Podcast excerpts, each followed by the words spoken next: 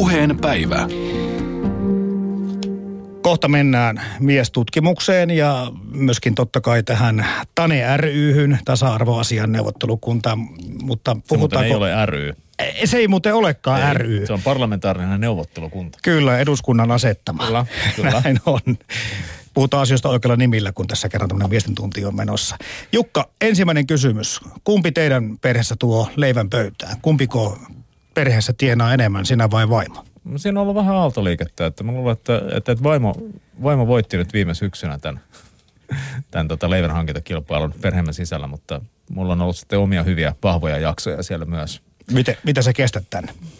Öö, itse asiassa mä oon hirveän tyytyväinen siitä, että kun mä itse olen tehnyt tota duunia. Nythän mä oon ikään kuin töissä, mä oon Kultti ryn toiminnanjohtaja, öö, mutta on valtaosan elämästäni ja varmaan tuleekin valtaosa elämästäni tekemään freelance-hommia, niin mm. sellaisessa tilanteessa se, että vaimolla on virka, niin se on, se on äärimmäisen tärkeä asia. Pienenä palasena leipä on siellä maailmalla ja sieltä ansaittava. Kyllä. Tota, jos nyt jätetään tämä ansaintajärjestys pois päiväjärjestyksestä, niin miten sitten toinen mittari, aika yleinen tämmöinen mittari sukupuolten tasa-arvosta puhuttaessa tämmöisellä mikrotasolla on kotityöt. Miten maistuu Jukka Relanderille? No tota, tehtävähän ne on silloinkin, kun ei maistuisi. Mulla on kyllä sellainen, että mä, mä teen meidän perheessä melkein kaikki ruuat. Mm-hmm. Ja, ja tota, sitten mä oon, väittäisin olevani imurin pääkäyttäjä. Onko täällä autoa? On meillä auto ja, ja tota, Kumpi on auton pääkäyttäjä? mä oon senkin pääkäyttäjä. Toki, toki, toki tällaisena vihertävänä henkilönä yritän pyöräillä ja joukkoliikenteillä mahdollisimman paljon, mutta kyllä mä oon sen pääkäyttäjä ja samoin myöskin mä oon, mä oon rinkaan vaihtaja. Mm-hmm. Ja, ja tota, tässä, on, tässä on kyllä siis sitä, että sellainen ilmiöhän tässä on, että, että tasa-arvon edistyessä niin kuin naisten töitä, perinteisiä naisten töitä on yhä enemmän alettu jakaa tasa, mutta niitä miesten töitä ei ole jaettu. Pa- Pakko ehkä ottaa tähän nimittäin kiinni siis. Öm, mun mielestä ei se välttämättä sen vaikeampaa se autosta huolehtiminen ole, mutta se on paljon stressaavampaa. Siis kun puhutaan katsastuksesta, huolloista, renkaanvaihdosta, pissapojan täyttämisestä ja, ja, ja kaikesta lampujen vaihtamista ja lämmityksen johdon muistamisesta ja kaikkea muuta. Ja, ja näähän monta kertaa sitten niin unohtuu siinä vaiheessa, kun ruvetaan jakamaan kotitöitä, koska aina sanot, tämä kommentti tulee aina näin, että niin, niin, mutta auto pitää huoltaa vain kerran vuodessa. Niin, on se niin. nyt vähän muutakin kuin huoltamista. Niin ja tota, siinä on monta asiaa, jotka täytyy tehdä Juuri vuodessa. näin. Siitä tulee yhteensä monta kertaa vuodessa. Mm, Ja, en mä- ja kyllä, mä, kyllä mä sanoin, että kyllä mä vaihtasin, niin kun, vaihtasin ehkä, ehkä tota ton renkaiden vaihdon noin 30 kiloa kirjopyykkiä, jos, jos saa niin valita, että kumpaa tekee. Että tota, se, se renkaanvaihto, se on musta vastenmielistä, On. vastenmielistä hommaa. Että tietysti tuolla on aika, aika edullisia pajoja, missä se voi mm. teettää, mutta sinnekin pitää sitten ajaa ja sitten pitää istua ja odottaa ja tällä tavalla, että se on aikaa vievää. Mm. Teki sen kotona tai teki se jossain muualla. Miten tota, meillä käydään tasaisesti tämmöistä pientä ö, keskustelua siitä, että, että mikä meillä on tasa-arvotilanne kotona. Mä kyllä ihan niin kuin sinäkin teen paljon siivoustöitä, enkä niihin suhtaudu edes kovin negatiivisesti, mutta meillä on se ongelma, että meillä on tämmöinen ongelma. Meillä on kolme poikaa. Mm-hmm. Ja, ja sitten kun yksi nainen perheessä ja neljä urospuolista, niin ne ei mene välttämättä tasaan kaikki ne muutkaan asiat. Niin se jotenkin sen naisnäkökulman esille tuominen, minkälaisen ö, mallin me annamme lapsillemme tulevaisuudessa. Meillä käydään tämmöistä pientä keskustelua tietyistä asioista. Just on vaikkapa kalsareiden tai sukkien jättäminen lattialle yksi niistä asioista. En ole koskaan niitä opettanut lapsille, mutta en ole kuulemma myöskään koskaan tuominut sitä tarpeeksi tiukasti. Joo, meillä kaikilla on vikamme ja puutteemme. Tota, mä luulen, että meillä, meillä perheenjäsenet suhteellisen tasaisesti ripottelee omaisuuttaan ympäri, ympäri huoneistoa ja, ja tota, sitten siinä on sellaisia yhteisiä ryhdistäytymisiä ja, ja tota, mä en tiedä, kuka meillä nyt olisi eniten huolissaan tästä järjestyksestä, mutta mun nelivuotias tytär on se, joka tietää, mistä tavarat löytyy. Mutta käydäänkö tämmöistä keskustelua? Käydään, Onko se niin kuin sun tai ystäväpiirissä se niin kuin joku tämmöinen puheen aihe yleensäkään? No ei nyt kavereiden kanssa keskustella ehkä, ehkä tota niinkään kodin järjestykseen liittyvistä kysymyksistä. Mutta tasa-arvotilanteesta. Mutta kyllä, näistä joskus jotain puhutaan. Se, se on totuuden nimissä nyt, nyt myönnettävä kyllä, että mulla oli tässä vuoden vaihteessa tämmöinen deadline-suma ja, ja, ja kiireinen työviikko viime viikko, niin kyllä puoliso koki siinä, että hänelle jää nyt sitten päävastuu tästä kodin pyörittämisestä ja sai siitä vähän palautetta, ihan perusteltua palautetta sinänsä. Mutta tota, tietysti joskus, joskus se menee toisinkin päin. No tuossa on just yksi semmoinen näkökulma se, että tilanteethan muuttuu perheissä. Ja, ja tilanteet Kyllä, muuttuu myöskin, joo. vaikka perhettä ei olisikaan. Eli on enemmän töitä, vähemmän töitä ja on, on kaikenlaista vapaa ja rintamalla. Tai sitten ei ole, eli, eli ei voi niin yhteen kohtaan tuudittautua ja sitoutua, että nyt on näin ja nyt tulee aina olemaan näin. Niin, no se, se nimenomaan pitää siinä muistaa, että, että nämä on kausittaisia juttuja ja joskus on sellaisia kausia, että on paljon, paljon töitä, että puolisokin tekee, tekee niin kuin luovaa työtä tai tieteellistä työtä, niin hänellä on sitten omat deadlineensa ja omat, omat tota, tällaiset aikataulupaineensa ja silloin muiden pitää joustaa. Ja tietysti meillä on vähän se jännit, lisää tämmöistä jännittävyyttä kodin arkea luova tämmöinen, tilanne, että, että puolison työpaikka on Ruotsissa. Että tota, se on akateeminen työ, että siellä ei tarvitse olla koko aikaa, mutta hän on siis lehtorina Uppsala yliopistossa ja, ja tota, sitten tulee sitä reissua aika paljon. Ja hmm. Sitten välillä mulla on reissua aika paljon. Viime, viime vuonna oli nyt poikkeuksellisen paljon. Mä kävin aika monessa Euroopan maassa ajamassa kirjastoasioita alan seuran puheenjohtajana. Ja, ja tota, siinä oli kyllä sitten välillä aikamoista trapetsitaiteilua. Mutta, mutta se ei ole mikään mies-naiskysymys kuitenkaan teillä. Ei, se mikä siinä on mies-naiskysymys on, on ehkä se, että et, et tavallaan mä pidän sitä hirveän hyvänä, että on sellaisia tilanteita, että, että mä oon välillä niin kuin päävastuussa lapsista kotona. Et silloin, silloin tämä on niin kuin mun komennossa tämä orkesteri niinä päivinä ja, ja siinä joutuu sitten niin kuin katsomaan siitä näkökulmasta. Että helposti tapahtuu hirveän monissa perheissä sille, että se arjen valta ja vastuu liukuu sille, sille vaimolle, sille naiselle siinä perheessä. Tätä tapahtuu hirveän helposti. Mm. Ja, ja, ja sitä tota, saakin valittaa. Niin ja, ja se on siis tavallaan se saattaa olla sellainen asetelma, joka on sitten kummankin mielestä niin kuin epätyydyttävä. Mm. Että et, et siinä monet naiset saattaa kokea, että ne joutuu niinku rahamaan vastentahtoista puolisoa mukana ja, ja, ja tota, sitten taas mie, miehen asenne saattaa tähän tila, asetelma. Mies saattaa tällaisessa asetelmassa ottaa sellaisen roolin. Mä tiedän, että mä oon itsekin joskus ottanut sellaisen roolin, että sitten rupeaa tekemään jotain typerää vastarintaa tässä näin ja passiivista vastarintaa tai linnoittautua sohvan pohjalle tai jotain tällaista, että et tota, siinä täytyisi niin kuin jotenkin ja, ja siinä mielessä niin ne tilanteet, kun, kun se mies on yksin siellä kotona, niin ne on hyviä tilanteita, koska silloin joutuukin ottamaan sen kokonaisvastuun. Ja, ja tota, siellä me sitten yhdessä, yhdessä pestään pyykkejä ja siivoillaan ja, ja tällä tavalla. Ja, ja toisaalta sitten niin se semmoinen niin aikatauluvastuu ja onhan se ajanhallinta tietysti hirveän, hirveän haastavaa. Sitten kun lapset alkaa olla vähän isompia, niin rupeaa tulee harrast, harrastuksia ja kaikkea tällaista. Että se on, se on niin kuin aika tiukkaa sellaista kellottamista ja Tasa-arvo, mitä se sanotaankaan laissa? Suomen perustuslain kuudes momentti Tämä kuudes pykälä toinen momentti sanoo, että ketään ei saa ilman hyväksyttävää perustetta asettaa eri asemaan sukupuolen, iän, alkuperän, kielen, uskonnon, vakaumuksen, mielipiteen, terveydentilan, vammaisuuden tai muun henkilöön liittyvän syyn perusteella. Tässä Miesten tunti ohjelmassa on tarkoitus käsitellä tätä sukupuolen perusteella olevaa näkökulmaa. Sukupuolten tasa-arvohan on pyrkimys muutenkin, tai sillä on tasa pyrkimyksenä taata molemmille sukupuolille samat oikeudet ja velvollisuudet. Sukupuolten välisen epätasa-arvon poistaminen on siis tämmöinen maailmanlaajuinen ihmisoikeuskysymys. Toteutuu sitten eri tavalla eri maissa. Tämä on tänään meillä tapetilla se, että miten se toteutuu kenties täällä Suomessa. Jukka Relander, kohta mennään tähän tasa-arvoon enemmän, mutta aloitetaan tällä miestutkimuksella, koska sinullakin on ikään kuin tässä sopassa lusikkasi mukana. No mä sanoisin, että korkeintaan teelusikka. Mutta, no niin, mutta lusikka sekin. mutta lusikka sekin, joo. Tota, mä olin tosiaan mukana, mukana tekemässä tällaista ensimmäistä Suomessa julkaistua miestutkimusantologiaa. Siinä oli ää, Jorma Sipilä ja Arto Tiihonen sen toimittajaksi, että maskuliinisuuksia puretaan, miestä rakennetaan. Mä en ollut koskaan kauhean innostunut tästä otsikosta, mutta kirjoitin sitten silloin silloisesta historioitsija identiteetistäni käsin tällaisen, tällaisen tota analyysin maskuliinisuudesta tällaisessa niin partiojohtajien kirjoituksissa 30-luvulla, että sieltä tyylitteli sitten pari eri, erilaista tapaa olla mies.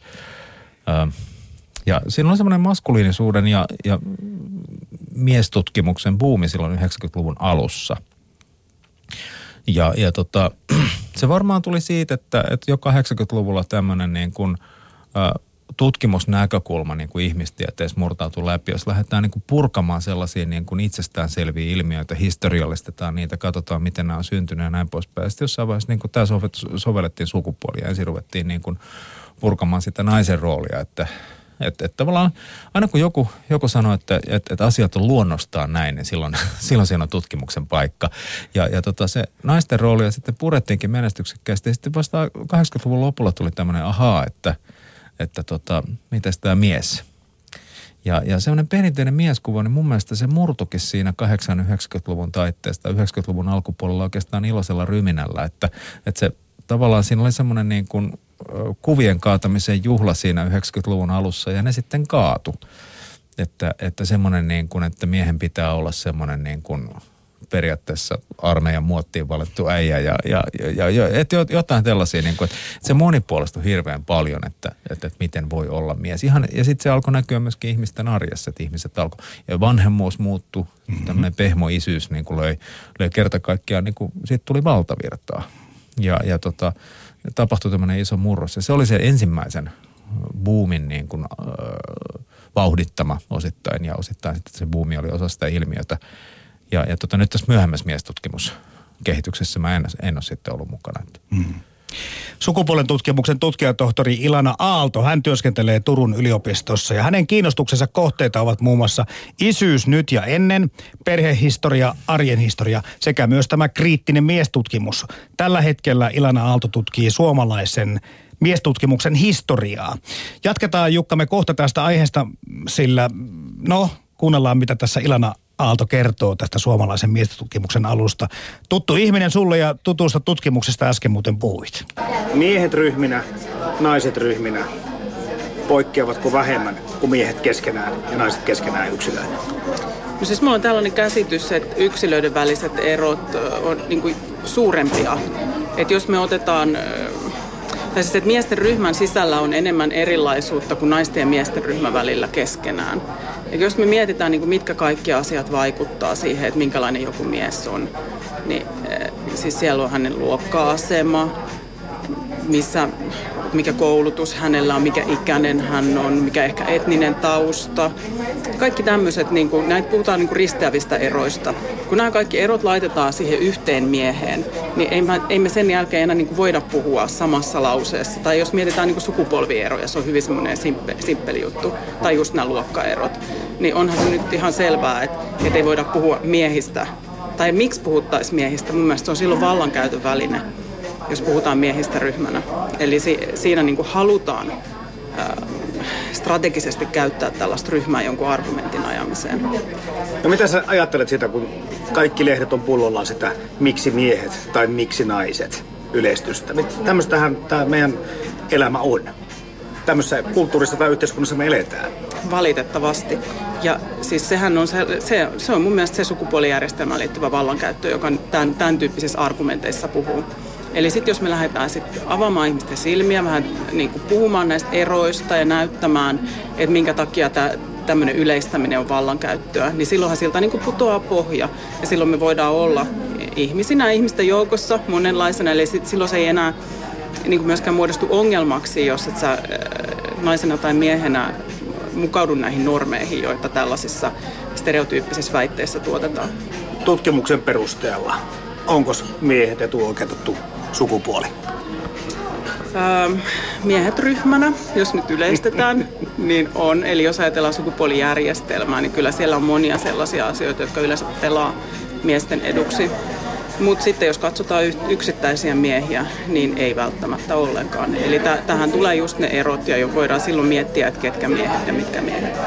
Mutta kyllähän siellä siis, että et jos mietitään etuoikeuksia, niin työelämässä miehet pärjää, vaikka ehkä koulutus ei tänä päivänä enää ole naisten tasolla, eikä arvosanatkaan välttämättä, niin joku siellä sitten kuitenkin niin kuin potkii miehet eteenpäin parempiin asemiin, miehet ei synnytä, heille ei tule handicapia siitä.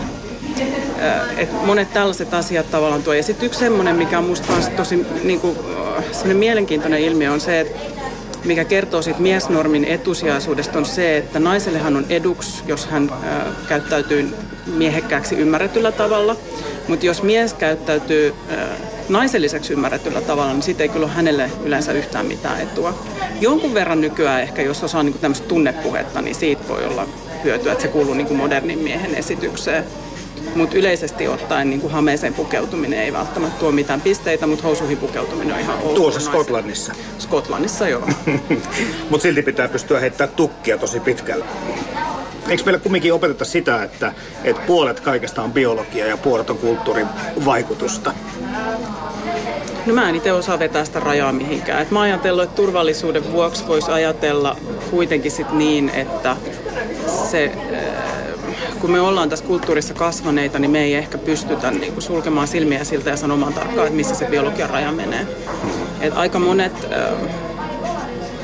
sukupuolen tutkijat on sitä mieltä, että myös se, miten me puhutaan sukupuol- niin kuin biologisesta sukupuolesta, on kulttuurin kautta ja kielen kautta syntynyttä, jolloin me ei voida irrottautua niistä meidän ennakkoluuloista ja niistä, mitä me ajatellaan, minkä me ajatellaan olevan biologiaa.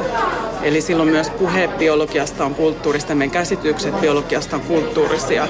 Mutta mä en mitenkään sano, että et, et sukupuoli ei olisi biologista. Se on sitä myös, missä me tiedät, miten me pystytään niin sanomaan, että mikä se viiva on. Ja mitä se merkitsee, se eh, biologia.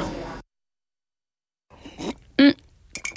Siis kyllä mun mielestä miehissä on jotenkin ihaninta se, kun se lihaksikas käsivärsi, tiedätkö, kun se kietoutuu illalla sohvan mutkassa mun ympärille ja rutistaa ja likistää oikein kuva, kovaa. Siis se on, se on vaan niin ihanaa. No en mä nyt oikein tiedä, että onko toi nyt se... No mikä sun mielestä sitten on? Ai se, kun se maksaa sun visalaskut. Hei, kyllä mä maksan ihan oman visalaskuni ja sen miehen. Miesten tunti. Yle Puhe. Kaikki tuntuu tietävän naistutkimuksesta jotakin ja sillä on vähän pitempi historia ehkä Suomessa ja maailmalla, mutta miten Ilana Aalto, miten miestutkimuksen historia Suomessa, mistä se starttaa? No se starttaa itse asiassa tasa-arvoasian neuvottelukunnasta. Nimittäin vuonna 1986 tasa-arvoasian neuvottelukunnan aloitteesta, enkä tiedä miksi he halusivat tällaisen, mutta he halusivat tehdä selvityksen niin sanotusta uudesta miestutkimuksesta.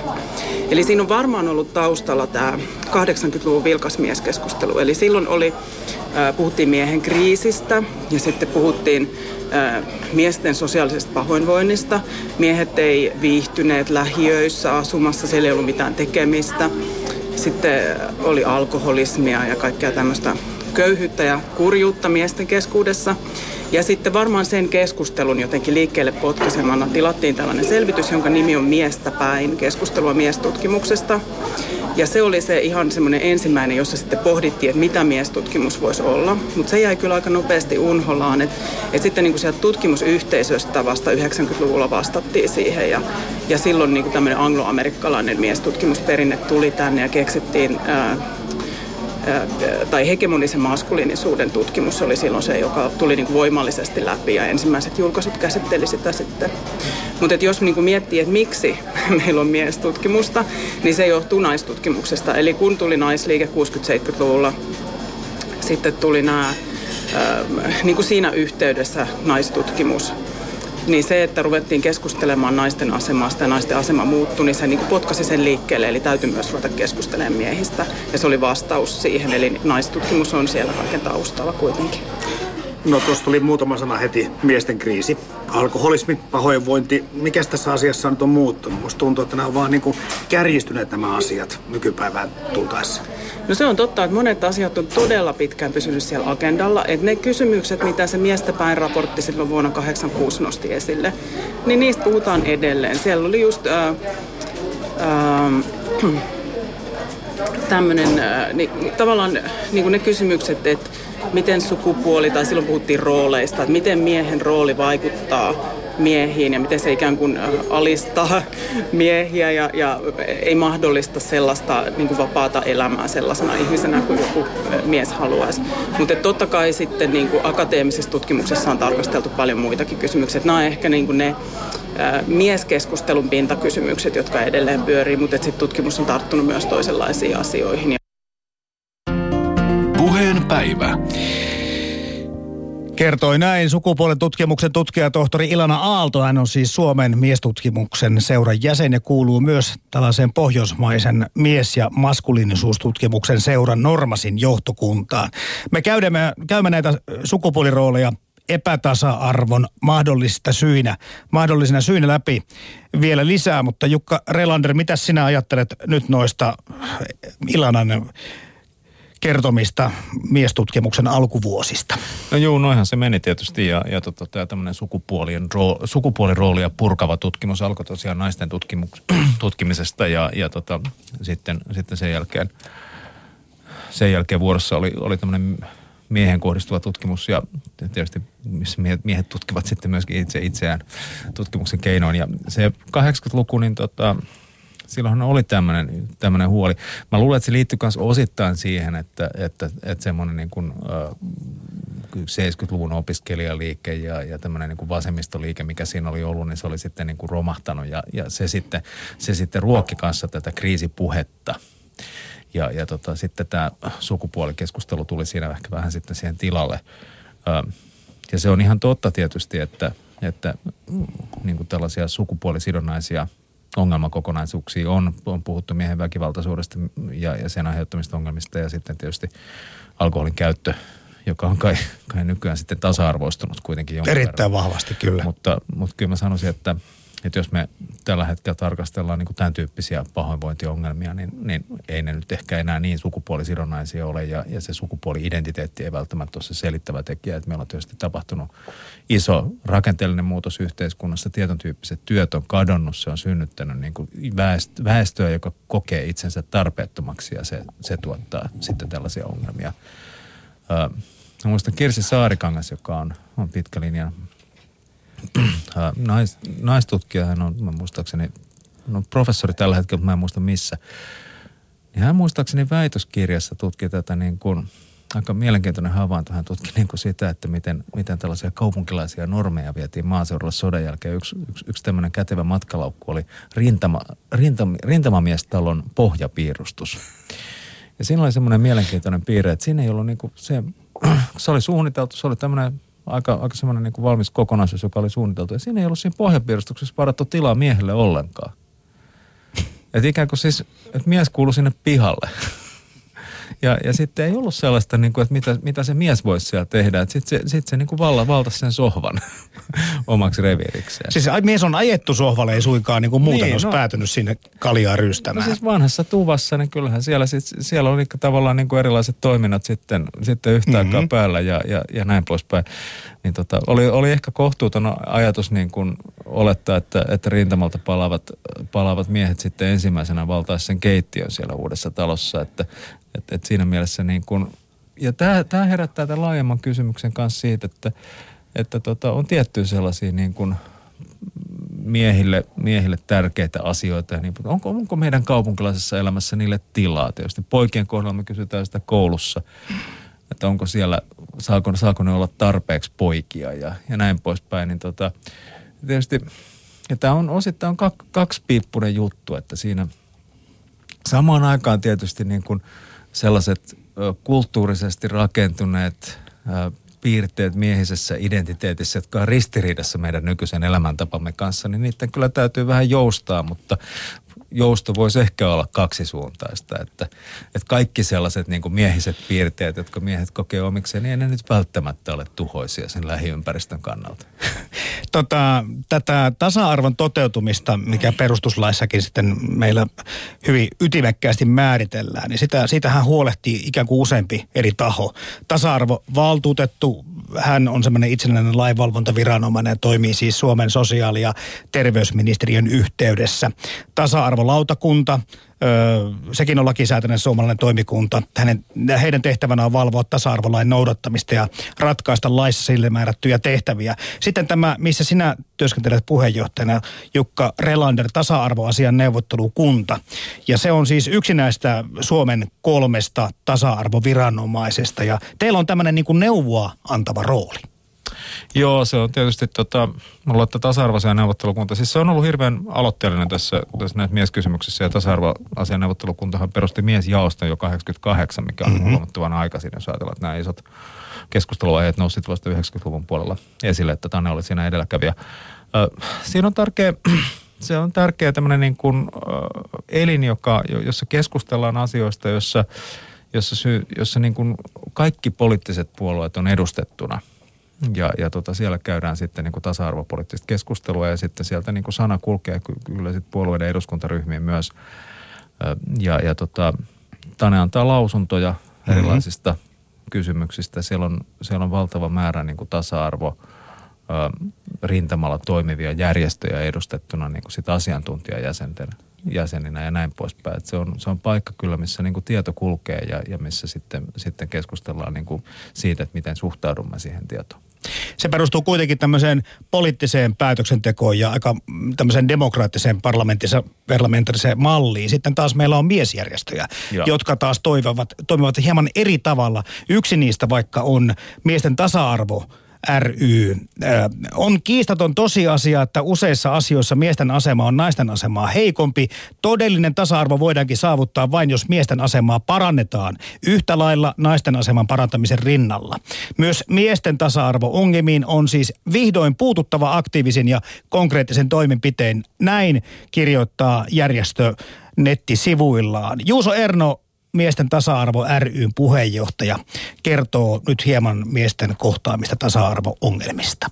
Yle Puhe. Viime viikolla julkaisitte tällaisen avoimen kirjeen sisäministeri Päivi Räsäselle, sillä Räsänen on torjunut aloitteen isänpäivän muuttamisesta vakiintuneesta liputuspäivästä viralliseksi liputuspäiväksi, jollainen äitienpäivä vaikkapa on. Miesten tasa-arvo ryn puheenjohtaja Juuso Erno, onko tämä nyt sitten, tai miksi päätitte tällaisen kannanoton julkaista?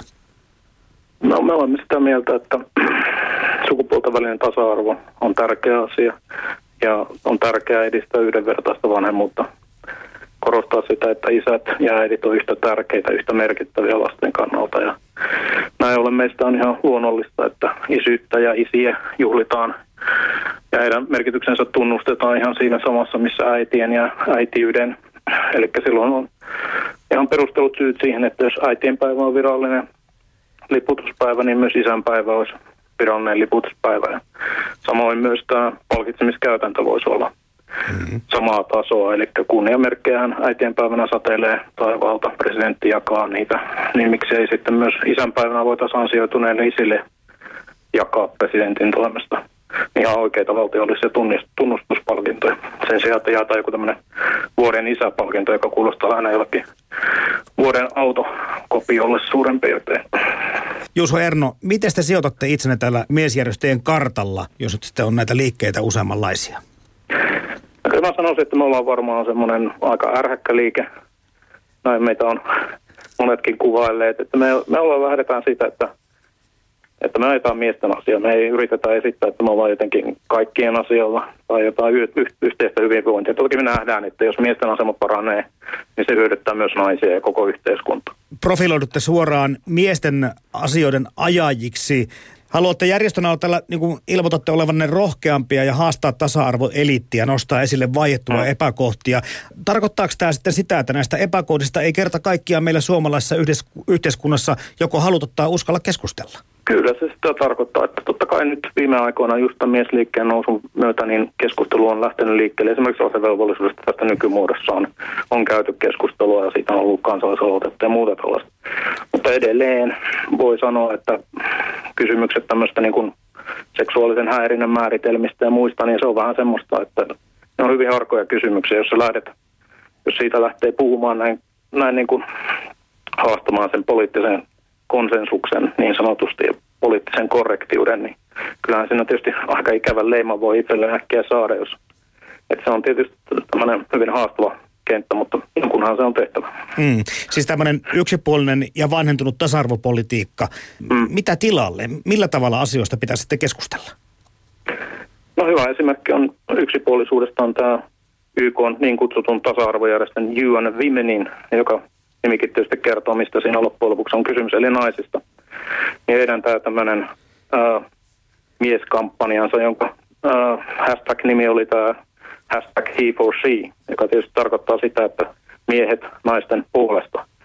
Mutta meidän mielestä se voisi hyvin olla semmoinen lähtökohta, että we for us tai jotain tällaista, että yhtä lailla naiset voi tehdä asioita miesten eteen. Ja että tasa-arvo on molempien sukupuolten työkenttää ja molemmat sukupuolet hyötyy siitä, jos miesten ja miesten oikeudet ja miesten asema ja miesten ongelmat siinä huomioidaan.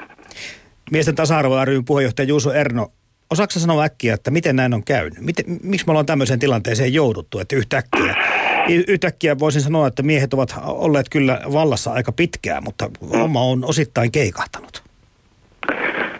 No mä en tiedä, onko miehet välttämättä ollut aina vallassa. Että tulee mieleen tämä taanoinen yleisen yhtäläisen äänioikeuden juhlavuosi, jota Suomessa sitten jostain syystä sosiaali- ja terveysministeriön johdolla vietettiin vain naisten poliittisen, poliittisten oikeuden satavuotisjuhlana, vaikka tosiasiassa suurin osa miehiä oli ihan yhtä lailla vailla poliittisia oikeuksia ennen tätä yleistä ja yhtäläistä äänioikeutta.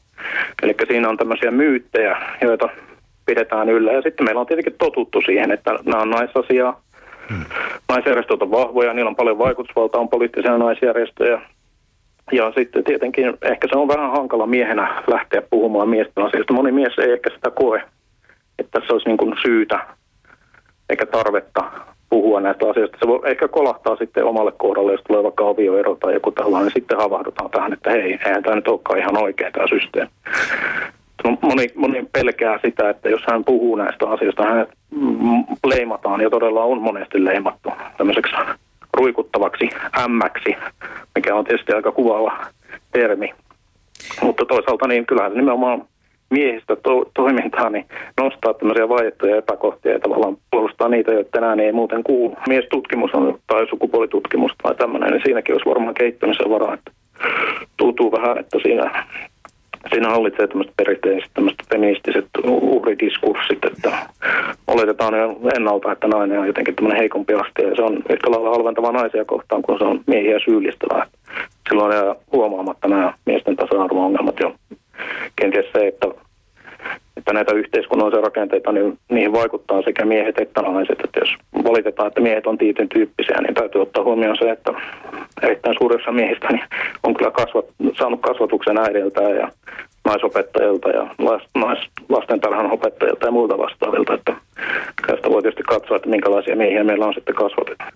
Siis mun mielestä miehet on kyllä välillä aika saamattomia lussukoita. Että saattaa vaan lipittää sitä olutta ja sohvan nurkassa ja tuijotella jotain lätkää. Että itse pitää kuule kaikki nikkaroinnit huushollissa ja lampun vaihdot. mitä nyt näitä onkaan, niin ihan kuule itse hoitaa. Ei meillä.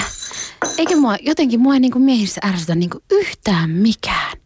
Tai siis, no, no ehkä joskus vähän saattaa se, että mies joskus jättää sen pöntön kannen ylös, kun mä haluaisin, että se jää alas. Ootko sä nyt niinku ihan tossun alla? No mieluummin miehen kuin taivasalla. Miesten tunti. Yle Puhe. Tässä on käsillä siis puheen päivän ensimmäinen jakso Miesten tunti ohjelmaa. Tuossa äsken Miesten tasa-arvo ryn puheenjohtaja Juuso Erno kertoi näistä diskursseista muun muassa. Keskustelua käydään, mutta, mutta vähän samalla tavalla, kuten Ilana Aaltokin tuossa totesi. Jotkut tahot ovat sitä mieltä, että, että nämä tutkimusmääreet, käsitteet ja kaikki muu on feminismien määräämää. Mitäs Jukka Reilander tähän sanoo? No kyllähän se osittain tietysti niin onkin, että jos me, kyllä me ja me ollaan niin kuin osin perustelustikin jo aika pitkään lähdetty siitä, että tasa-arvotyö on nimenomaan niin kuin naisten tasa-arvon lisäämiseen tähtävää työtä. Ja tasa-arvolain perusteessa myöskin niin kuin lähdetään, ja siinä on ehkä pieni ongelma, että, että se tasa-arvolaki on, on tota, niin kuin tavallaan määritelty lähtökohtaisesti käsittämään niitä elämänalueita, joissa naisilla on tasa-arvovajausta, erityisesti työelämässä ja jossain määrin kotona. Ja, ja tota, mun mielestä se on positiivista, että se näkökulma on laajentunut ja pystytään niin kuin käymään sen tyyppistä tasa-arvokeskustelua, jossa, jossa lähdetään siitä, että että, että molempien sukupuolten näkökulmista asioita pitää tarkastella. Ja siis miesten tasa-arvo ry niin kuin, ja tämän tyyppiset järjestöt, mitä on tullut, ö, niin ne tuo just sitä näkökulmaa, että katsotaan nyt tätä myös miesten näkökulmasta. Mä en ole kaikesta... Onko se vastaliike feminismille? Osittain se on siitä, osittain se on ihan vaan, että nyt tarvitaan toinen ääni. Ja just sen takia se, se vastaliikeosasto on ehkä se, johon mä en itse osaa niin kuin hirveästi samastua. Mutta, mutta tota, tietysti niin kuin on asioita, asioita jotka, joissa myöskin mie, mies, miesten asema on niin kuin heikompi. Ja tietysti niin kuin niistä pitää käydä ihan samalla tavalla keskustelua. Ja, ja tota, itse mä lähden siitä, että, että, että parasta tasa-arvotyötä on oikeastaan siis, tai tasa-arvotyössä melkein parasta on se, että molemmat sukupuolet hyötyy. Että jos me lähdetään vaikkapa sellaisesta alueesta, kun meillä on, meillä on tota työelämässä naiset aliedustettuina johtavissa asemissa ja, ja naisten palkka on suhteessa vähän pienempi. ja samaan aikaan tota, niin siis jos me tehdään, jos me aletaan jakamaan esimerkiksi vanhempainvapaita tasa-arvoisemmin sukupuolten kesken, niin sellaisessa tilanteessa siis naisten meidän mahdollisuudet menestyä työelämässä paranee ja samalla miesten tasa-arvoinen asema kotona paranee. Eli mm. tässä molemmat hyötyy tästä jutusta. Ja sen takia mä oon sitä mieltä, että tämän tyyppinen vuorovaikutteinen tasa-arvotyö, niin se, se siinä on vaan voitettava. Vanhempainvapaa on totta kai tärkeä osa tätä tasa-arvoista vanhemmuutta, mutta tämmöisiäkin tutkimuksia on tehty. Nythän tämä tilastokeskus on parikymmentä vuotta ainakin todennut sen, että naisen euro on 80 tai 82 tai 86 senttiä, vähän Mm, kai tutkimuksesta vuodesta riippuen, mutta sitten taas on laskettu, että miehet tekee keskimäärin neljänneksen enemmän kuin mikin työtunteja vuodessa kuin naiset. Eli tämäkin palkkatasa-arvokeskustelu on tämmöinen hieman omituinen. No tuossa tietysti, tota, jos me kaikki saataisiin tuntipalkkaa, niin silloin se Naiset silloin vähän, selkeä. naisten tuntipalkka muuten on näiden tutkimusten perusteella parempi kuin miesten. Niin, mutta, mm. mutta kun sit tuntipalkka ei tässä nyt, nyt välttämättä kerro sitä olennaista. Ja sitten jos se, on, jos se on joka iltapäivä se nainen, joka joutuu hakemaan lapset hoidosta, niin mä en tiedä, onko se sitten, mm. siinäkin saattaa olla tasa-arvo. Mutta hei, konkretia. Ei, Joo. me, me, ei, ei päiväkodin pihalla mitenkään naiset ole yliedustettuna muuta Se kuin hoitohenkilökuntana. Se on totta, kyllä siellä on aika paljon miehiä mm. hakemassa ja, ja tota, näin poispäin, mutta siis mä tarkoitan vaan sitä, että, että, että se, tätä ei voi y- rinnastaa suoraan, se tuntipalkka ei kerro siitä todellisesta tasa-arvotilanteesta. Ja tietysti osittain kysymys on siitä, että että, että meillä on tota valtaosa naisista ö, tota, julkisella puolella töissä ja valtaosa miehistä yksityisen puolella töissä, niin niissä on niin kuin eri, eri käytännöt tässä suhteessa. Että jos me ajatellaan, että julkisissa, julkisissa duuneissa, niin siellä tehdään paljon vähemmän ylityötä. Niin, tietenkin. Ja sitten toisaalta, jos sä haluat hakeutua, niin pitäisikö naisia pakottaa hakeutumaan toisille aloille? Sekin tuntuu aika omituiselta. Tai sitten pitää saada vaan hoitohenkilöstön palkat semmoiselle kohdalle, että ne on vertailukelpoisia insinöörien palkkojen kanssa. No se on tietysti, se on monimutkaista, mutta, mutta tota, ja mä luulen, että yhteiskunnalla ei ole varaa siihen, että ruvetaan maksaa, maksaa tota julkisen puolen työntekijöille yhtä paljon kuin me maksetaan yksityisen puolella. Se on valitettavaa, mutta näin se on. Pitäisi veroprosentin nostaa nimittäin aika kovaksi, jos, jos haluttaisiin mm. tasata sillä tavalla se. Mutta, mutta tota, kyllä se koulutuksessa, koulutuksen kautta niin kun, niin pitäisi tähdätä tämän tyyppisiin muutoksiin ja avata koulutuksia enemmän, niin kuin sellaisia, niin kuin, että, että jos on joku naisvaltainen ala, niin sinne, sinne houkutellaan enemmän miehiä ja, ja toisin, toisinpäin. Niin Itse asiassa insinöörihommissa, niin siellä alkaa tämä homma tasottua. Että mm-hmm. Käsittääkseni Otaniemessä tällä hetkellä opiskelee yhtä paljon naisia ja miehiä ja se on aikamoinen muutos, että kun kuitenkin insinöörin duuni on semmoinen perinteinen äijäduuni kyllä. Hanna, nyt saat kertoa, mitä boksi, miten elelee. Siis olen nainen ja saan puhua. Hienoa, kiitos tästä. Shoutboxissa käydään monenlaista keskustelua teemaan liittyen. Täällä pohditaan muun muassa sitä, että mitä se tasa-arvo oikeastaan on. Ja sitten siihen vastaillaankin. Tasa-arvo kai oikeuttaa toteuttamaan itseään toisen sitä rajoittamatta, mutta vastuunsa kantaen. Musta aika hienosti sanottu. Joku kyllä sitten pohtii myöskin sitä, miten nykyaika on kova lamoineen miehille. Duunarin työt on kadonneet ja miehen rooli on muuttunut nopeasti. Naisilta tulee melko ristiriitaisia vaatimuksia, joka tulee ehkä myöskin median luomasta harhakuvasta. Kuitenkin hyvä mies hoitaa omat asiansa kunnolla ja lapsensa on olemassa perheelleen, vaikka olisikin köyhä. Ja miesten ihmisoikeudet, olla sellainen kuin on. Et ihan semmoisia niinku perustavanlaatuisia ajatuksia, mutta hyviä sellaisia. Tämä, kuten tuossa tuli jo ilmi, että tämä miestutkimus on reagointia ollut alun perin naistutkimukseen. Nykyään puhutaan sitten mielellään tästä sukupuolen tutkimuksesta, että olisi tasa-arvoinen tilanne tässäkin tutkimuskentässä. Mutta joka tapauksessa, kun naisten asema lähti paranemaan oikein kunnolla, naimattomat naiset vapautuivat isänsä holhouksen alaisuudesta 1864. Sitten tuli tämä äänioikeus 1906 ja vielä 1926 oikeus tulla nimitetyksi valtion virkoihin ja avioliittolaki teki sitten aviopuolista tasavertaisia oikeudellisesti. Se oli vuosi 1929. Näillä kaikilla oli merkittävä merkitys, mutta sitten kun tässä joku on myöskin väittänyt näin, että siinä vaiheessa kun naiset alkoivat mennä kunnolla niin kuin massoina ansiotyöhön, niin silloin putosi pohja pois niin kuin mieheltä ja perinteiseltä miehen tehtävältä. Kun menetit sen ö, elatusvelvollisuutesi, niin siitä alkoi niin kuin nämä miesten tuntemat epävarmat ajat tai kun puhutaan miesten kriisistä. Mitäs, onko tämä miten mutkat suoraksi vetämistä Jukka Relander? No, mä en tiedä, tota, se on ehkä, ehkä astetta monimutkaisempi kuvio, että, että tota, eihän, se, eihän se mikään luonnontila ole, että mies on kodin ulkopuolella palkkatöissä, että, että tota, samalla pellollahan ne kuokkisi agrariyhteiskunnassa ja sitten tuli tämä lyhyt välivaihe, kun miehet oli ansiotöissä ja se tietysti korostui ehkä, ehkä sodan jälkeisinä vuosina, jolloin tota, tavallaan sukupuolikulttuurit eriytyi toisistaan Mhm. mm-hmm. aika paljon just sen takia, että, että miehillä oli tämmöinen yhteinen harrastus tuolla, tuolla tota itärajalla ja siellä, siellä oli sitten, ja naiset pyöritti arkea kotona, mutta silloinhan naiset pyöritti koko yhteiskuntaa. Kyllä. Ja, ja tota, Ja hommat tuli tehtyä. ja se vasta reaktiona tälle sitten oli semmoinen niin 50-luvun tämmöinen niin kotiäitikultti, että naiset ty- työnnettiin takas koteihin ja, ja se alkoi sitten murtua taas 60-luvulla niin kuin tällaisen radikaalin liikkeen myötä, jolloin naiset lunastivat itselleen muun muassa oikeuden käydä ravintolassa ilman miestä, joka oli vielä 60-luvun puolivälissä kielletty. Tuntuu uskomattomalta. Näistä ajoista ei ole kovin kauan kuitenkaan. Joo, että et kannattaa muistaa, että tällaisia mm. niin kuin todella tunkkaisia asenteita on oikeasti ollut olemassa. Ja tasa-arvokeskustelut, mitä sieltä tulee, niin ne pe- periytyy näistä, näistä niin kuin tällaisista henkisistä jumeista, mitä meillä on yhdessä ollut. No onko tämä laiva keikahtanut?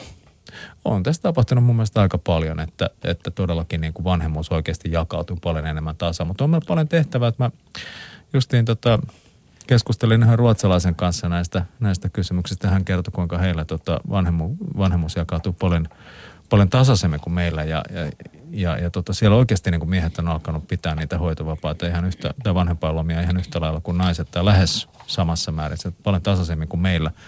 Niin, niin tota, tämä johtaa siihen, että ruotsalaisessa yhteiskunnassa 20 vuoden kuluttua on johtavassa asemassa hirveän paljon enemmän naisia kuin meillä. Sen takia, että niiden, niiden mahdollisuudet osallistua on paremmat ja, ja tota, miehet menee tämä etu, muutaman vuoden etu, minkä, minkä tota nainen saattaa monissa perheissä Suomessa viettää kotona. Ja tämä tarkoittaa vaan sitä, että yhteiskunnan resurssit on paremmassa käytössä. Mm. Että ei ne älylahjat niin sukupuolirajan rajan mukaan. Tai ne, ne jakautuu ihan tasaisesti sille, että, että meillä on niin kuin fiksuja naisia ja lahjakkaat naisia ja lahjakkaat miehiä. Ja, ja tota, jos kaikki saa antaa parhaansa, niin silloin me pärjätään yhdessä kaikkein, kaikkein parhaiten. Mä kysyn sulta kohta saman kysymyksen kuin, kysymyksen kuin Ilana Aallolta tästä sukupuolineutraaliudesta ja siihen pyrkimisestä vaikkapa lasten kasvatuksessa. Ilana Aalto on sitä mieltä, että se on siis miesten vallankäyttöä, mutta totta kai vähän tässä puhutaankin myös huono-osaisuudesta. Mehän tehdään niin kuin omien henkilökohtaisten kokemusten perusteella johtopäätöksiä elämästä aika paljon ja sitten kun on tämmöistä huono-osaisuutta, perityy se tai ei, syrjäytymistä ja, ja köyhyyttä, työttömyyttä, ö, avioeroja, huoltajuuskiistoja ja kaikkea muita.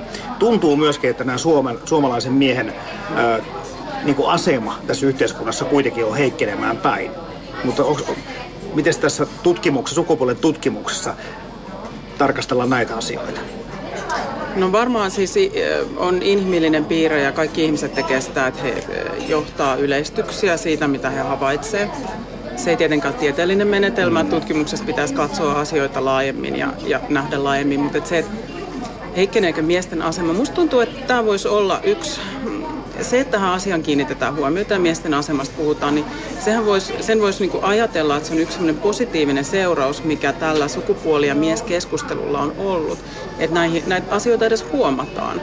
Mutta sitten se, että mitkä ne todelliset miesten tasa-arvo-ongelmat on ja näin, niin siitä ei mitään hirveän suurta yhteis, yhte, eh, niin kuin yhtämielisyyttä edes ole tutkijoilla, et, et missä ne, että totta kai siis me kaikki varmaan voi sanoa, että miesten asevelvollisuus ja huoltajuuskysymykset ja, ja tämmöiset, mutta mut, sit, ne on kiistakysymyksiä tietysti myös. Onko sulla niihin omaa henkilökohtaista mielipidettä?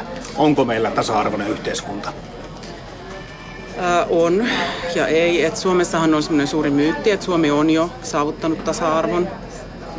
Silloin verrataan johonkin muuhun maahan, jonnekin kauas muualle, kolmanteen maailmaan ja ajatellaan, että meillä on jo tosi kivasti heihin verrattuna, että ei välttämättä kannata nyt enää uhrata tähän resursseja, mutta ehkä meidän pitäisi siinä kohtaa sitten vaan niin ajatella sitä meidän omaa ideaalista yhteiskuntaa, että et, et minkälainen se olisi sitten, kun siitä olisi poistettu esimerkiksi naisten syrjintä työmarkkinoilla tai miehiä syrjivä asevelvollisuus tai esimerkiksi se, että et miehet saattaa jäädä huoltajuuskysymyksissä paitsioon ja myös niin kuin tavallaan vanhempina paitsioon sitä varten, että meillä on semmoinen järjestelmä, joka joka on ehkä muuttumassa. Joka on ehkä muuttumassa, mutta joka, joka niin kuin, jos ajattelee koko sitä tota, vanhempainvapaajärjestelmää, niin sehän on hyvin semmoinen niin äitikeskeinen ja sen myös niin kuin, äidit on ottanut ja mistä se sitten se dynamiikka yksittäisten parisuhteiden tai,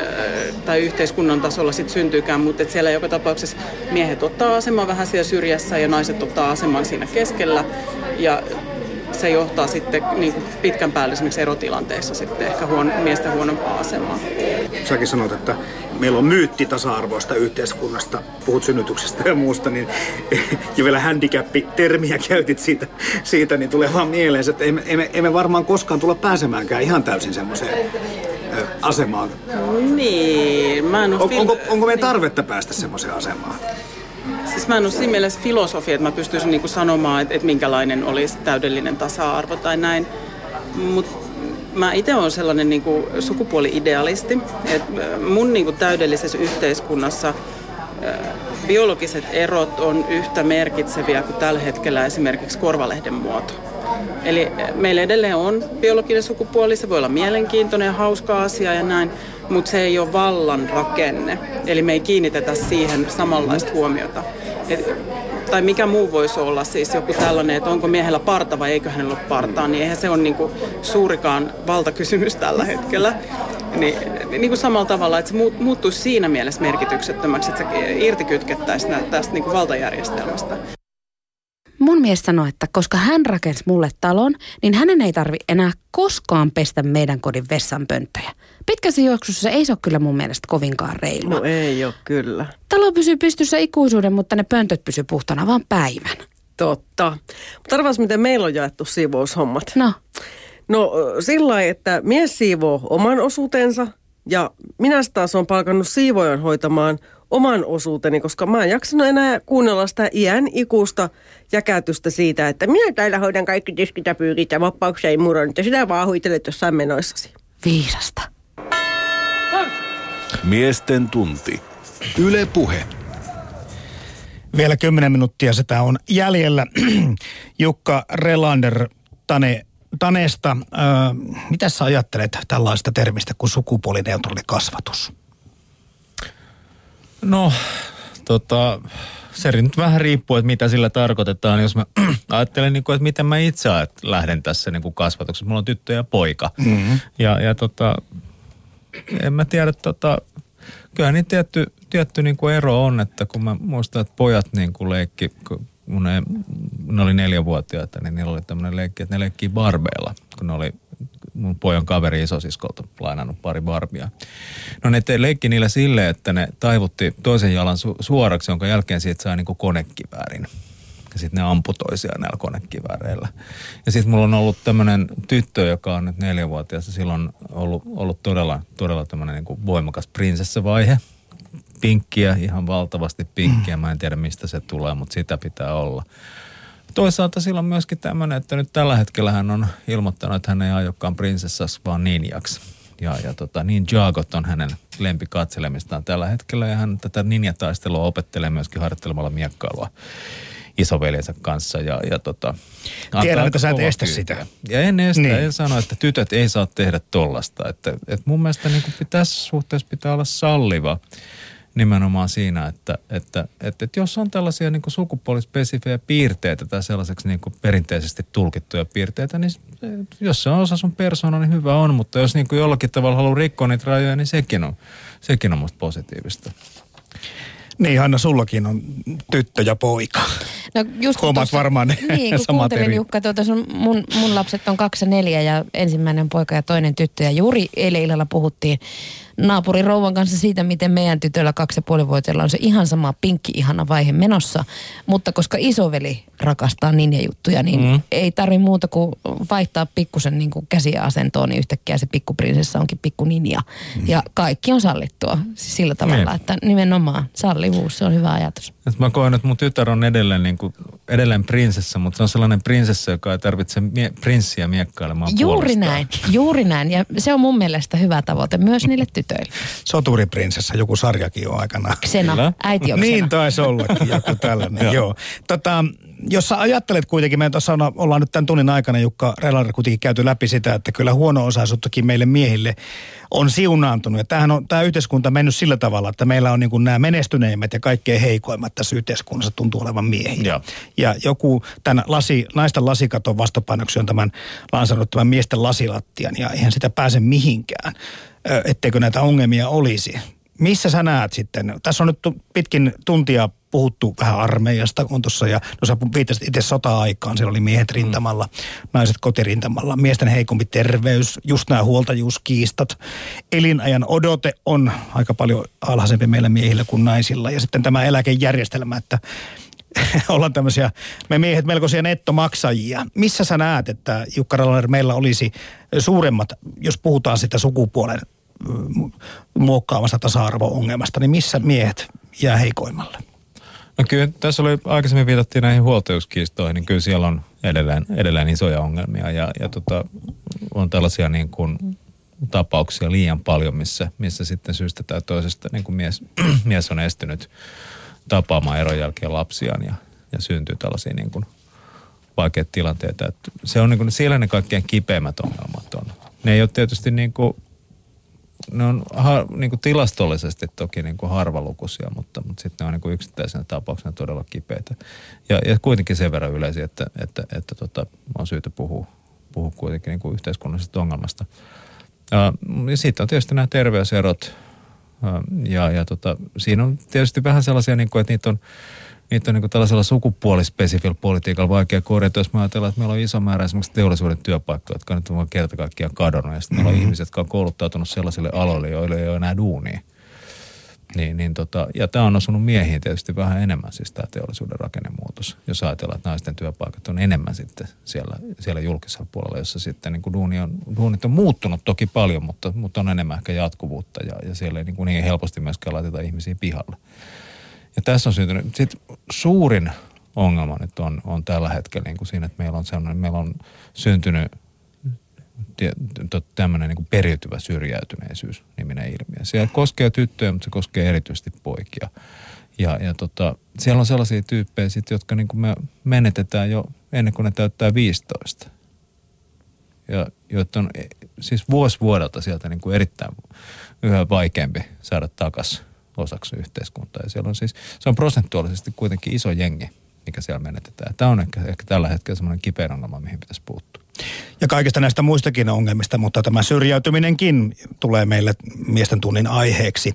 Täällä sitten käydään isyyttä ja huoltajuutta ja, ja tukitoimintoja ja tätä miesten ei terveyttä, vaan epäterveyttä ja muuttuvaa isyyttä ja sota-ajan muistoja ja armeijan tarpeellisuutta ja, ja kaikkia näitä tullaan käsittelemään näissä jutuissa. Mutta mitäs vielä ajattelet semmoisesta sloganista, minkä aina välillä kuulee, tästä miesten huonosta itsetunnosta. Mitä se sulle niin kuin... Mä, jä, mä itse sitä hieman aina ihmettelen suoraan sanoa, että mistä se yleistys nyt niin on niin suosituksi tullut. Niin, no näin saa sanoa, mutta sitten tota, ei, ei ehkä ole yhtä kohteliasta, jos joku puhuisi naisten huonosta itsetunnosta, mutta... Mm. tota, Eli meidän pitää kestää myöskin enemmän. Mm, Sitäkin niin, tullaan niin, käsittelemään. Tai, mä en tiedä, mun mielestä siinä ehkä, ehkä itsetuntoasioita nyt voi, voi keskustella myöskin niin kuin riippumatta sukupuolesta. Ja, ja mä en tiedä, onko se nyt niin kuin nimenomaan miesten ongelma, että on, on itsetunto. Tietysti sukupuolella on niin kuin tavallaan joitakin sukupuolispesifejä tapoja käsitellä itsetunto-ongelmia. Ja, ja tota, miehille se saattaa kyllä yhtä hyvin kuin se, että ei uskalla avata suutaan seurassa tai jotain muuta, niin se saattaa sitten olla sellaista ylikompensoimista, jossa, jossa tota, että et sit voi niinku kans ostaa Audin, jos tuota, Mutta tämmöinen niin kuin, taas puhutaan sitä terveestä, hyvästä olosta, kun on sujut itsensä kanssa, niin totta kai tämäkään ei liity millään tavalla sukupuoleen, mutta jotenkin niin kuin tuntuu, että, että, että semmoista keskustelua ei semmoisia avauksia ei hirveän paljon ole. Että me miehet tässä, että ei tässä mitään, että ei meidän tarvii nyt hävetä sitä, jos, jos ei olla aina niin kuin rättikourassa menossa joka paikkaan tai joku. Et, et ollaan no. nyt niin kuin miehiä, ollaan ylpeitä siitä, mitä ollaan, haukkumatta tai alistamatta ketään mm. muita. No se on tavallaan, varmaan monet ihmiset omassa arjessaan lähtee tuosta, mutta sellaisessa tilanteessa, että jos on hyvä fiilis ja kaikki hyvin, niin että se siitä nyt lehti-ilmoitusta välttämättä rupeaa väsäämään. Uskoksa semmoiseen, että mm, niin kun tilanne menee, kuten jotkut miesjärjestöt ovat huolehtimassa, niin huonompaan suuntaan miesten osalta? Um, No ehkä se tähän syrjäytymiseen liittyy nimenomaan. nyt on, mm. toi syrjäytymiskysymys on yksi ja sitten sit toinen on se, että, että meillä on kyllä siis niin kuin yliopistotasoisessa koulutuksessa, niin meillä alkaa olla miesten aliedustus. Kyllä. Ja, ja tota, se on sitten hyvä kysymys, että, että pitäisikö sillä asialla yrittää tehdä jotain. Että, että kuitenkin niin kuin jakautuisi tasaisesti ja, ja toisaalta se on niin kuin, sitäkään en pidä, pidä sitten hyvin. Siis sellainen tendenssihän edelleen on, että jos joku ala naisvaltaistuu, niin sitten sen palkkataso myöskin laskee. Ja, ja tota, tämä ehkä koskee jo aika monia akateemisia aloja. Siellä on, siellä on, siellä on tota, se puoli aika huonosti hoidettu. Mutta en mä nyt sanoisi noin yleisesti, että, että kyllä mä sanoisin, että, että, että tasa-arvokehityksen lisääntyminen kyllä me parantaa myöskin miesten tilannetta. Että se, Se parantaa, parantaa molempien sukupuolta Niin, ja kaikkien ihmisen se tilannetta. parantaa tätä mm. yhteiskuntaa. Mutta on, on näitä tiettyjä alueita, joiden suhteen pitää olla tarkkana. Ja nämä tietyt alueet, kuten tässä jo tuli aikaisemmin mainittua, tulee käsiteltäväksi kyllä tässä ohjelmasarjassa kevään, talven kevään ja, ja jopa kesänkin aikana. Tässä nyt vähän kerron siitä, että vaaran paikat, millainen Suomen, milloin suomalainen mies on heikoimmillaan. Muun muassa Miessakit ryn toiminnanjohtaja Tomi Timperi on meillä vieraana viikon kuluttua ja sitten taas psykologi Toni Dan- Dandefeld on sitten puhumassa siitä miesten tunteista ja rakkausta ja, rakkaudesta ja parisuhteesta tai miehen asemasta parisuhteessa. Kiitos Jukka Relare tästä avausjakson hommasta ja ollaan ylpeitä edelleenkin itsestämme toisistamme. Kyllä.